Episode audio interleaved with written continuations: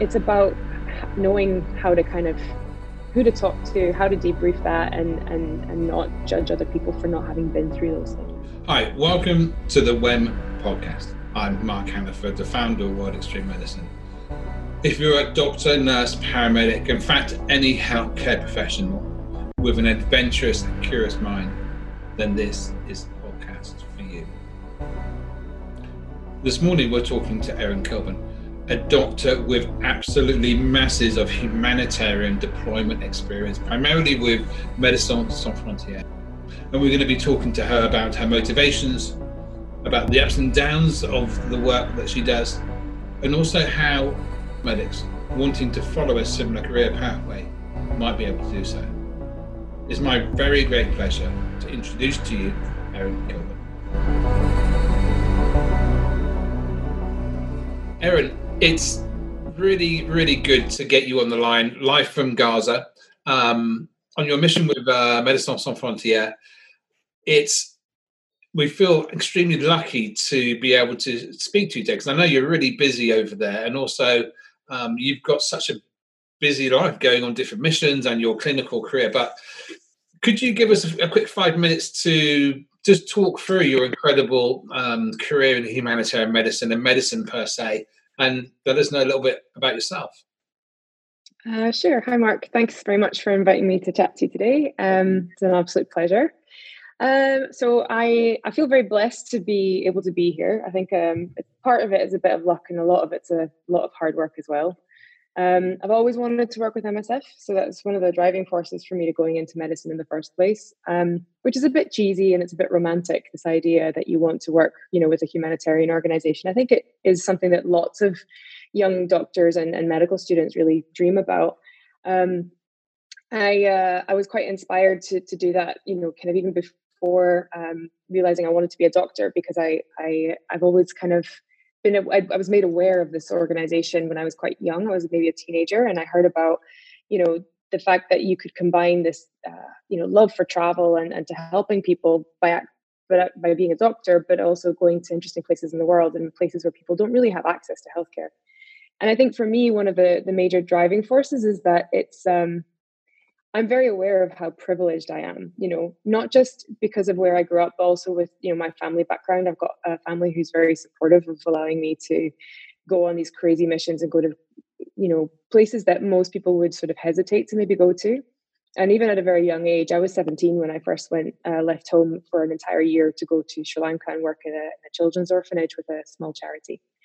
And that, that for me was probably the most formative experience and con- concretely defining the the next few years for me because it really made me realize that medicine was the path I wanted to follow because I saw a lot of need and I saw that there was something okay well if I'm in this position where I can learn and I can be in a place in the world where you have a really good quality education and um, and I can I can take part in that and I can benefit from that then I want to be able to use those skills and that knowledge and and use that in a way that actually provides healthcare to other people and also teaching and training. So it's an ongoing thing that you give. It's not just that individual care that you offer to individual patients, but it's also the support that you give to the other staff that you work with as well. And that's that's the beautiful thing.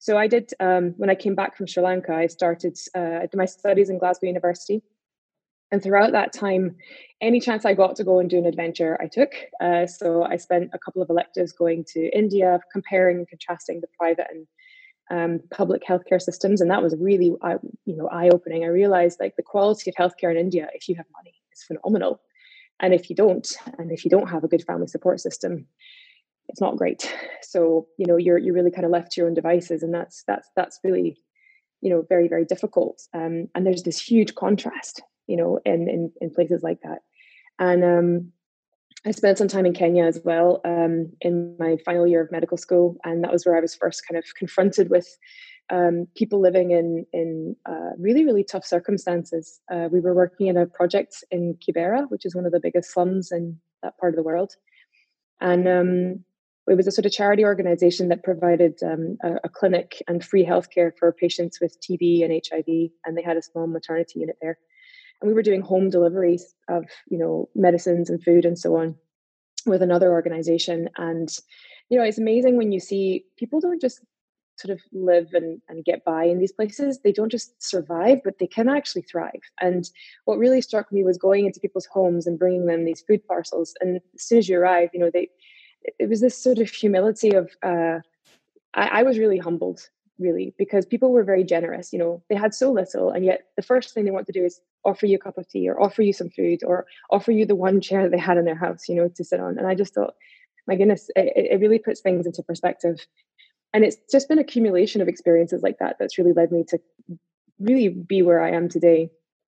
Um, after medical school i did some tropical medicine studies in belgium and uh, so it's equivalent to the diploma of tropical medicine and hygiene that you can do in liverpool or london so in antwerp they have the institute of tropical medicine um, and it put me in touch with some really incredible people, and including MSF. Uh, they come and they, they headhunt students that graduate from these organizations because you need to have a little bit of knowledge of these weird and wonderful diseases that you can get in funky places in the world. Um, because it's not just obviously everything else that you see in the UK, like diabetes and heart disease and trauma, but that you're going to have all these other communicable diseases on top of that. So it's being able to kind of pick out what you're dealing with, and sometimes it's multiple things at the same time. So it's it's, under, it's important to have an understanding of that and then um, and then my path uh, kind of uh, took me towards more towards a sort of expedition medicine world uh, because as I came back from that experience, I was thinking about MSF and I knew that I still wasn't in a position to be qualified to go with them. I was still a very junior doctor, and um, I came and did this expedition wilderness medicine training course in Keswick. Um, so this would have been in 2011, I think. And um, it put me in touch with uh, Raleigh International. So I went off with Raleigh as an expedition medic in Borneo and um, spent three months with them in the jungles. And that was really good fun. Um, again, a massive learning uh, opportunity, learning about how to kind of prepare for working in kind of resource limited setting. It was about learning how to communicate with the radios, all that kind of stuff. And, you know, like thinking on your feet, working with young people. Um, and a mix of very privileged kids and also people from less uh, less privileged backgrounds and uh, some people from the local community. So again, this very interesting dynamic and learning to communicate with different people from different environments.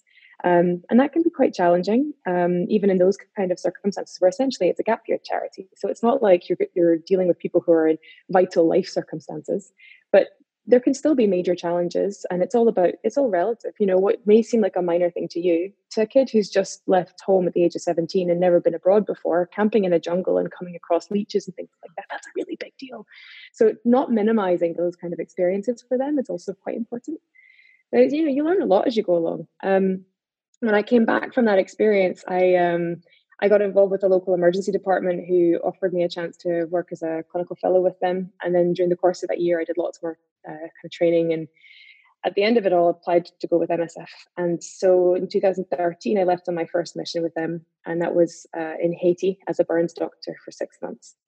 And then following that, I've done another um, two missions up until this one. I spent six months in CAR in Central African Republic, working in a trauma center and dealing with uh, victims who are uh, who had had various injuries from trauma or surgical emergencies because of the war but also victims of sexual violence. And that was an incredibly challenging time for me um, in many ways, personally and professionally. And then when I came back from that, um, I spent a bit more time in the NHS again, going going through the kind of training things. Um, I've kind of dipped in in and out of traditional training pathways, um, but I've allowed myself a bit of flexibility to be able to keep on going on with the humanitarian stuff because it's not really easy to do that within the NHS structures uh, and with the training systems that we have to date. Um, none of the things that you do overseas currently are recognized and count towards your training. There's very few training posts that will give you that opportunity.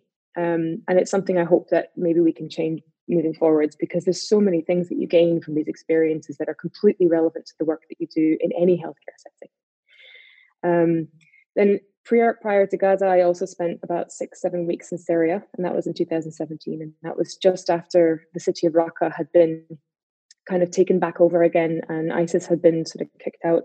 There were a lot of refugee camps, and we were in Kobani, which is in the, the kind of Kurdish capital in the north, um, mostly supporting an emergency department with a, a small surgical unit. Um, very complex politically, um, I think it still is in that area. And um, it's probably the most complex context I've ever been in. um, we had a couple of yeah it was a, there were a lot of very difficult moments on that mission even though it was so very short it was an incredibly intense one but from a human uh, perspective i think it was probably the one that and, and from the team uh, that i was with it was probably the one i enjoyed the most in terms of the, the kind of team members that i was with just probably because it was so intense. You know we became very close very quickly and i think we did a lot of good work. Um, and then yeah i've been in gaza since february of this year. So I'm here for one more month after this, and I should be starting back up in the NHS in August for my last two years as an A&E registrar before I finish. Um, I think we're just going to have to pick two or three, but there's, there is a whole raft of stuff there. Um, so let's, you know, what I want to, I, I think, concentrate on is one imagine we're talking to um, somebody who would like to emulate your career sort of what your tips to them would be what um, what you what advice you would give to your 20 year old self um, it's the relevancy and the the skills that doing humanitarian extreme medicine expedition medicine gives to you as a clinician that then is taken back to your everyday clinical life and what makes you a better doctor because there is so much in that introduction I'd like to highlight as an illustration to people that actually, and I think they, it seems quite glamorous looking from the outside. I know looking when people have talked about my expedition career and you know when people talk about expedition, it sounds very glamorous. You're going to exciting places. You're with generally very cool people doing doing incredible stuff. But actually, the reality, of course, is much more mundane. It's much tougher at times you feel a much greater sense of isolation, that which comes as a, a, surprise to a lot of people. When you're in the immediacy of the situation, you can peer group review with the people around you. How do you, or are you able to leave that issue there, or do you bring it with you? How do you deal with that issue when you're you're by yourself, and when actually when you're not so busy and your mind has that opportunity to spin around sometimes, uh, you know, something which is quite difficult. I mean, that's a really good question, Mark, and I think I'm still I'm still learning. I think uh, it's something that I'm still working on, and I think it's something that you continue to develop throughout your career, whether it's you know in a kind of well organized healthcare service where things can also go wrong sometimes, or whether it's in a really challenging environment, which is really pushing you to the limits of your comfort zones and really pushing you physically and psychologically, emotionally, all those things. I think really important is when you mentioned already is peer support. So it's the you know your team who are on the ground with you at the time.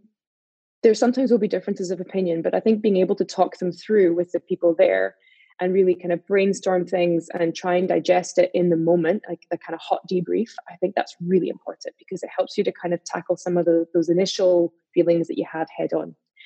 But I think you're right. As time goes on and you let you let you let it things cool down a bit there's other questions that will come up and you need to be able to have a way to ask those questions and and and, and sort of verbalize them i think externalize them because if you continually internalize that it does have an impact on you and i think it does it does change you and i, I think that's important to, to realize that too because if you're going to go into this line of work you have to you have to i think it takes a certain type of person because you have to understand that you're not going to you will always be tested right? And you'll be tested in any healthcare environment certainly and it just is a tough place to work as well.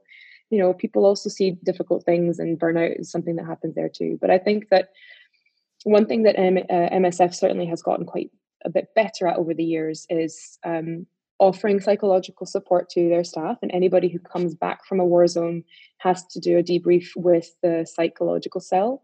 So you speak to a psychologist when you come back and you discuss your you discuss the mission and any kind of particular issues that came up from that.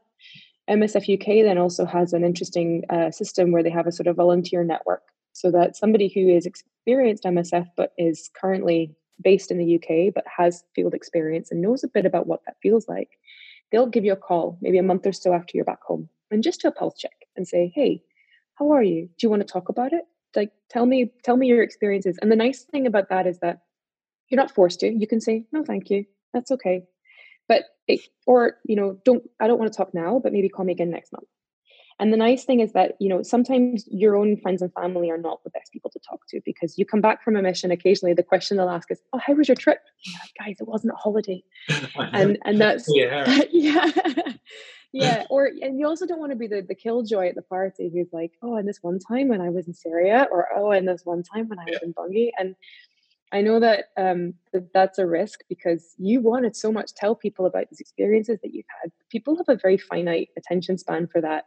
You know, it's only certain types of people that will be interested, and eventually, you also need to be careful that you don't also judge the people around you for not having been through the same hard stuff that yeah. you have. It's a bit like that. Like the there's well researched um, experiences from the military as well. You know, that kind of uh, post traumatic stress, sort of when you come back from being on tour somewhere. I mean, humanitarian work's not so dissimilar because you're also in pretty tough environment you might be seeing high mortality rates because of something like Ebola or another type of um, pandemic. It could be because of you know trauma injuries from war. It could be just that the, the the sort of living circumstances that you're yourself in are really challenging. You know, when I was in Bangui, there was 20 of us living in a hospital corridor with two two showers and four toilets. I mean, that's not easy and it's loud all the time and everybody always knows your business. Um, so you know, it's it's it's about knowing how to kind of who to talk to, how to debrief that, and and and not judge other people for not having been through those things as well. It's about knowing how to kind of who to talk to, how to debrief that, and and and not judge other people for not having been through those things as well.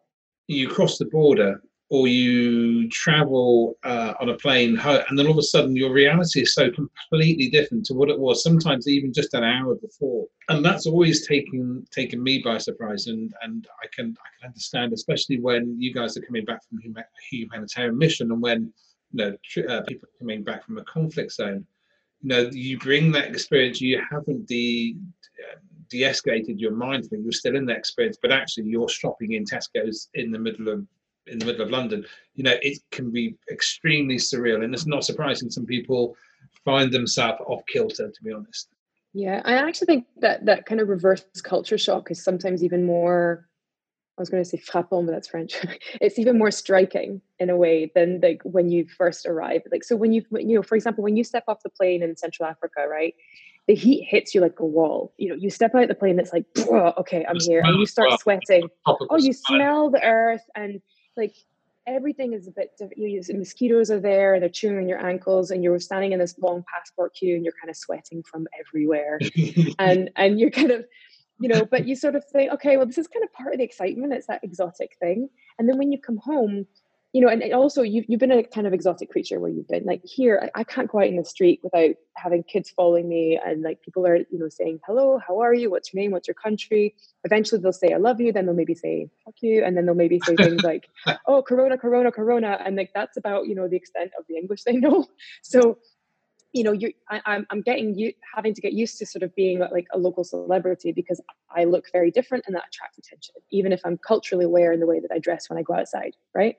then you know you come home you go to the supermarket nobody cares who you are no yeah. you don't look any different nobody's going to look at you and that's a really weird thing and you you think what's wrong and suddenly you're struck because you've got more than one choice of toothpaste and you're just like i don't know how to do this how do i choose my toothpaste and it's, it's when they say so what, what have you done recently and you actually think you slip and you tell them what you've been doing and they say are you sure you want these peaches or do you want those? And it's like, no, you completely, you completely missed what we're talking about here.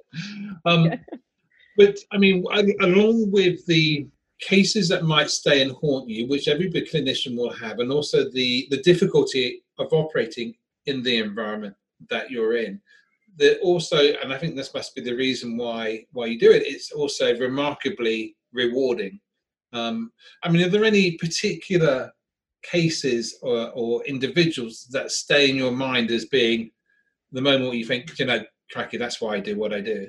There's so many. It's hard to choose from. Um, and I, yeah, so one that was quite dramatic, and I was, I was forever in the day be just so impressed by our surgeons and also just by this patient's, I don't know, physiology and anatomy, how he managed to survive it. I, I don't know. He's a young guy in Bangui who I, I was actually in the process of doing an interview. So I was, you know, not in the emergency department. I was interviewing some new doctors to come and join our team. And I kept getting phone calls from the A&E nurse supervisor. And I thought, why does he keep phoning me? You know, and eventually he, he arrived at the door and he knocked on the door and he opened the door and he said, Dr. Heron, I'm really sorry, but can you please come to the emergency department? I said, Cyril, is it really an emergency? And he said, It's an emergency. Are we running? He said, We probably should. I said, Okay, off we go. So we ran down to the A&E department, and there was a guy lying on on the trolley with the with the team effectively standing around him in a semicircle, just looking at him, going like, "What do we do?" and he, this young lad, I mean, he was sweating and he was sort of looking up at me, and he had all he had was a couple of sterile swabs across his chest like this, and he had a, a blood pressure cuff on his arm, and some a nurse that was just sticking an IV line in him. And I stuck on a pair of gloves and I went over and I, I said hello to him. He was chatting to me, you know, so he was mentating and his airway was okay. But I knew he had something going on with his chest. And I lifted up these swabs and he had a massive open injury on his chest. And I could see his lung and I could see his heart. He wasn't bleeding particularly much, but he had basically been on a motorbike and gone into a pothole and then just like smashed down onto the handlebar. So he had like a crush injury to his chest here. So his ribs are all broken apart here. It was a mess. And so I radioed up to, you know, I some analgesia for him, some some pain relief and some some medications. And I, I said, right, we need, we need to get him up to the operating room. And I, I I radioed up to the operating theater and I said to the surgeon, this old French boy called Bernard, Bernard, whatever you've got going on just now, it needs to end because this takes way more priority. And um, the I remember the stretcher bearer said to me, "Right, we're going to go up because our our OR our operating room was three floors up from the emergency room, but the elevator didn't work. So we had these burly big guys in orange jumpsuits who were kind of looks like something out of like black orange is the new black. It's quite funny. Yeah, yeah. And they were they were the guys who would be who would carry our patients up and down the to the wards and so on. So they were going to carry this guy up the stairs to the OT, and they looked at me and said. What way should we go? Head first or feet first? I said, whatever way is fastest, just get him up there. And they operated. And um, Bernard said to me afterwards, very interesting. I don't know uh, if you know of um, David Nott. Yeah, of course. He's obviously the war surgeon, very famous. Yeah, so he runs this um, course for yeah, and he runs this course for surgeons to do like you know different types of surgery for people going to war zones. If because our Bernard, lovely man that he is, he's a colorectal surgeon, so you know chest and heart and cardiothoracics. That's not his forte, but he had done this course, so he's like, okay, well I've got some skills. Let's I've learned some things from this course. Let's go for it. And the amazing thing was this young lads like they washed it all out, tidied him up, managed to close it over. Luckily, there was no injury to the actual heart or lung.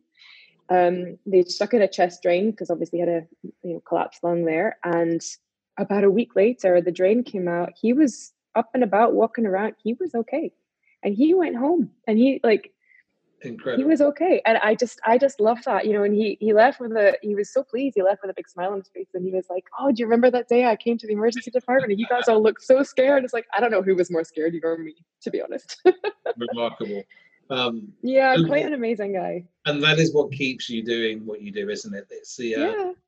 Being able to make a difference to people's lives who otherwise would have either lost them or would be severely impacted by by healthcare issues. Definitely. Um, definitely.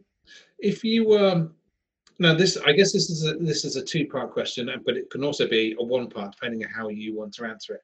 You know what would you have said to your 20 year, old self in terms of know where you are now if you could have done some something when you were 20 that would put you in a better position or you felt would have been something you, some skills you would have liked to have gained earlier? Or what would you say to somebody who wants who's a early stage medic wanting to go into humanitarian medicine? You know what skills and experience should they gather around themselves to make them better prepared to do the work that you do? Okay so um, first of all i, I want to just say that msf is a big organization and they don't just employ medics. And without the so for anybody who's non-medical out there there are also posts for you potentially. You know i couldn't do the work i do without the logistics team that brings the supply of all the kit and all the stuff and the cold chain and the pharmacists and the pharmacy and everything that goes around it. Our admin teams who make sure that you know we're employing people who are working with us because 80% of our staff are going to be local staff you know we're not we're not staffing these programs um, with the majority of people we're bringing from an international pool so we're really you know helping to to employ people locally where we are so that's really important um, and there's lots of different kind of backgrounds that you can have to come into it from that point of view. So I think that's something that's quite interesting. If you're going to come in as a medic, it doesn't really matter what your specialty area is going to be. We have obviously need for certain specialties in particular. So, pediatrics, um, infectious diseases is very good background. Um, surgeons, obstetricians, gynecologists, anesthetists, emergency medicine, but also general practitioners and people who are essentially generalists, internal medicine, whatever. What I would say is that if you're going to do this kind of work, you really need to go at a point in your career where you feel really quite autonomous and you're happy to deal with some, you know, emergency situations. And I'd say that you should wait at least a couple of years after your FY2 so that your second year of training in the UK uh, or whatever your equivalent is if you're in another healthcare system. Um, get get at least i'd say a year of emergency medicine under your belt because that will help you to deal with sort of the unknown a little bit you know because you don't have a list of patients where you know what's going to come in the door it, it can be a little bit of anything and that's something that's also helpful skill to have is just being a bit on your toes and being able to be quite reactive i think um you know mostly the medical staff now they do ask as a prerequisite for you to have some uh, training in tropical medicine so the diploma of tropical medicine and hygiene is a good starting point. Again, if you're in the UK, there are other alternatives and there are equivalences that you can look at according to where you are locally. Um, and I would definitely look at that because it, it's it's I think it's now a prerequisite. Having another language is useful. It is not a prerequisite, but it is useful. And certainly the ones that they would focus on would be um, French, Arabic, Spanish. Um, Russian is useful as well because we have quite a lot of programs in uh, some of the Uzbekistan, Kazakhstan, those areas. Um, so that, those things are absolutely helpful. What MSF will look for are people who are not only skilled in the medicine that they're going to be um, practicing, but it's also about your leadership skills, your people skills, and your ability to survive in areas that are pretty different from the ones that you've been at. And they will ask for you to kind of demonstrate that. And whether that's because you've done some expedition work, for example, which can very well prepare you for that, or whether it's because you've done some voluntary work or you've traveled and stayed in um, other parts of the world, which are quite different from home. Those are things that are that are important because you need to understand that how do you react when you're pushed and how do you react when you're out of your comfort zone and can you manage to be away from home and family and maybe where the communication, obviously it's easier now because most places have Wi Fi, but still there are some parts of the world that MSF operates where you may still only have a sat phone, right? And so it's only going to be once a week, if that. You can upload and download messages through the through the satellite phone and and that's going to be your contact. So you know the other thing you know for me here in gaza i know that family and friends have been sending packages and normally they would be kind of shepherded over here by an expat who's coming into the field. But because Gaza's been quite shut down since the COVID pandemic, it's quite difficult to get access at the best of times. Now it's even harder. And so as a result, we haven't had as many people coming in. So nobody's had any mail and we haven't had any new expats really arrive for a while. So, you know, that's that's something to keep in mind too. You know, your, your the contact with your loved ones and like, you know, home comforts that people might normally send you, that they may not always get there. Um, so you know those those are those are i think things other than medicine so yeah i i think certainly if you're as said if you're in the uk system finish your core training in whatever it is that you're doing whether it's surgery whether it's uh, your acute care you know specialties uh, or whether it's you know, your core medicine um, and then think about going after that but it's that's a good that's a good kind of time to go because you've you've done you've done a couple of exams and you're kind of more on top of things. And MSF will also ask you to have done some of the trauma courses, so advanced trauma life support, your advanced medical life support. If you're going to be working with children, you know, pediatric life support. That's all helpful. And I'm not trying to plug our own conference here, but also attending events where there are other humanitarian medics, um, like the WEM conference, where you can learn from yep. Their exper- experiences, but also share networks and opportunities. I think is you know is a good step forward for for you know younger medics.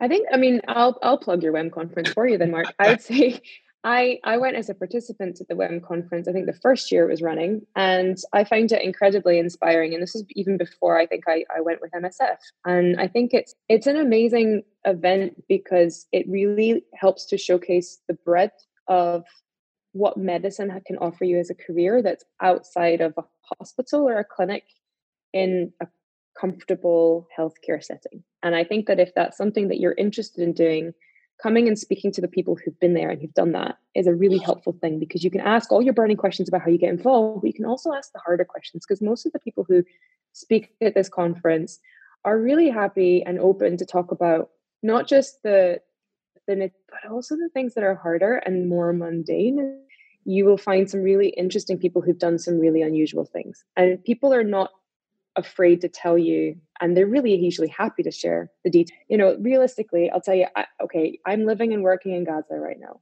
and all my colleagues at home are saying to me oh be safe. I'm thinking i'm probably more safe than any of you guys are right now one we have no community transmission of covid as of yet all the cases we've had have been found in quarantine and so far there's only been one death and it was a very elderly lady secondly um, because of the COVID epidemic, politically things are um, a bit calmer and more stable here because the government does not want things to explode and go crazy. So right now, there's not been lots of rocket fire and drones and violence and so on. So really, it's a very touch wood it stays that way, but it's a pretty calm time. And my everyday job really is a management job where I have a rota that I organize and I ensure that our clinics are well staffed and running and that you know there's there's no kind of hiccups that go on in the in the day-to-day activities with our burns patients and our trauma patients um, and anything else that comes our way you know? So it's it's not that kind of wow it's so sexy to work with humanitarian medicine. In some ways it's just another job but it's just that the context that you're in that's like a little bit different. So i think i think that's the nice thing about these conferences is you meet people who've done these things but they'll, they'll really tell you what it is like they'll tell you how it is. I think it's the reality. It's stripping away the the glamour and and make and making people aware what the reality is, which is which is no less stimulating in interest once that glamour has been taken away, but it is the reality, um, and so it's yeah. educating people about what it is they're letting themselves in for, but because we you don't want to attract people to this discipline who aren't going to be happy doing it. You want the people who are comfortable doing it. So um, absolutely, yeah.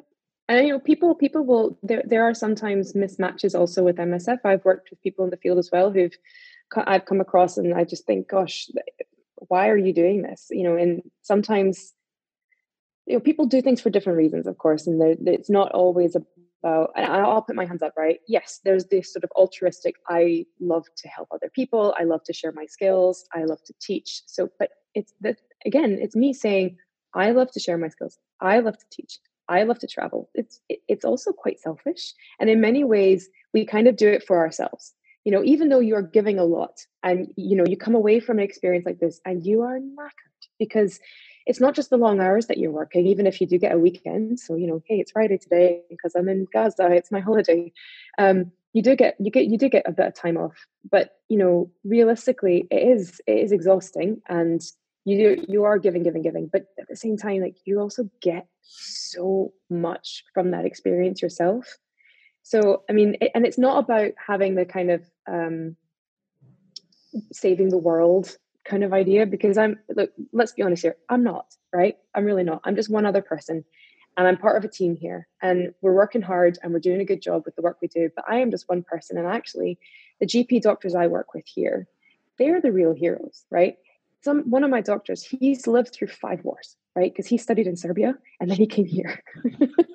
So like for me and he's one of the smartest people i've ever worked with. Like he's he's a brilliant doctor he is so calm and so cool no matter what. And sometimes i lose my rag right? I mean you be realistic about where your limits are and so on fine yeah that's important. But at the same time like i have so much respect for my staff here. I really do because they're they're the ones who really are you know living and uh, training and working in an environment that doesn't allow them really access out very easily to go and get better experience and training and so on. And yet they're they're such a smart group of people one guy's just um, applied for a fulbright scholarship and i saw his application form and i was blown away i just said to him Abdul Karim, this is amazing. You are such a star. Like this is you, you are going to have a glowing career, regardless of whether you get this scholarship. But even like whatever I can do to help you do that, I will write you the most glowing reference because you deserve it, man. You know, you're you're a really good guy. You're a good doctor. You're a good clinician, and I think that if you get this opportunity, you're going to go really far. So go. And that that's that's the thing that I love the most about it. But again, it, it's something I get back from it. You know. I think you need to be honest about it. I don't think there's any reason to hide that, isn't it? It is. It is at the end of the day an exchange, and it's what makes you capable and um, and happy to operate in those type of conditions. Because also, as you said, you're you're getting something back yourself. You're getting uh, and then giving yourself a sense of purpose. And I don't think there's anything wrong with being quite open. I think it's having a sense of purpose is probably one of the important things for the human experience and mind. I think people I think it's one of the biggest causes of depression is when you lose your sense of purpose. Absolutely. And I think you can absolutely determine and define what that is for yourself. And it doesn't have to be lofty. You know, your sense of purpose could be that you are going to mow the lawn today and that is your purpose of this day, right? And that's fine. But it can also be that you really want to achieve something really big. And, you know, you invest in that, you throw time and energy and resources sometimes at doing that. But then the rewards that you get back from that are huge. And whether that's you know spending a bit of extra time with a kid and their family to explain why it's so important to have you know good nutrition and to you know follow follow the dressing protocols for a bad burn and make sure that they get a skin graft and and working through the kind of cultural barriers that exist here for example people are really afraid to let their, their, their daughters have a skin graft because they're afraid of increasing the scar tissue because of the donor site so we we've, we've spent a lot of time with our health promotion team, for example, just like developing patient information leaflets, which for some of the population who are illiterate has to be very pictorial, um, but also has some writing, you know. And it's just like that time that you spend with with these resources that you create, and then the time that you physically spend with the family, like that's that's so important you know but you get a better result that way and you get something back because you know that you've done a really good job when they finally accept that. And then you see that the result afterwards is that somebody who's got a beautiful skin graft and they've healed really really well and you get to discharge them from the clinic at the end of the day and they're going to have a normal healthy happy life that's why we do it. And what are your plans for what are you doing next where are you headed to after gaza or you know kind of what's your aspiration where are you headed that is the ultimate question mark. And if I could find an easy answer for that, I'd pay a lot of money. Um, I mean, I think in the short term, short term being the two years, I've still got two years of my NHS training left to finish my A and E jobs. Um, so I'll be going back to Glasgow in August and uh, finishing up those that my two year contract. I don't think my boss will be very happy if I ask him for more time out. Although my boss here is, keeps on telling me, "Oh, but you're coming back. You know, in a couple months' time, we'll need you back for when COVID really hits hard." so, um, yeah, I I think what I would love is uh, if if I don't really know where I'm going to be long term. If it is staying in the UK, what I would like to do is for future doctors in training, try and establish a way that we can help those doctors who go and do this kind of work get that recognized towards their training. You know, it's ridiculous that when I go back, I'm going to have to put together some kind of tick box management portfolio when actually all I've been doing for the last four months on this job and my previous missions as well, a huge component of that is is management. It's it's risk assessment. It's having a global view of an operation at an operational level to see what it is that we want to achieve here what it is that we're you know how are we how are we structuring the healthcare you know um, provision that we want to put in place? What what is our goal here? What is what are the outcomes that we're achieving here? How do you measure those outcomes? It's about quality improvement. It's about ongoing audit processes. It's about ongoing teaching and training one of the beautiful things that here that I've really um, been inspired by, and I hope to take forward with me as well, is that um, with a team for the first time ever, MSF is doing um, sort of telemedicine based POCUS, which is point of care ultrasound training with the doctors here in Gaza. So I'm trained in EFAST, which is the uh, kind of focused assessment of uh, ultrasound in trauma. Um, but we're adding on components because we have a very interesting cohort of patients here with osteomyelitis. And so they're looking at we're looking at soft tissue scans to look at how how can you determine how reactive or uh, responsive the disease is according to the treatment it's had from surgery and antibiotics.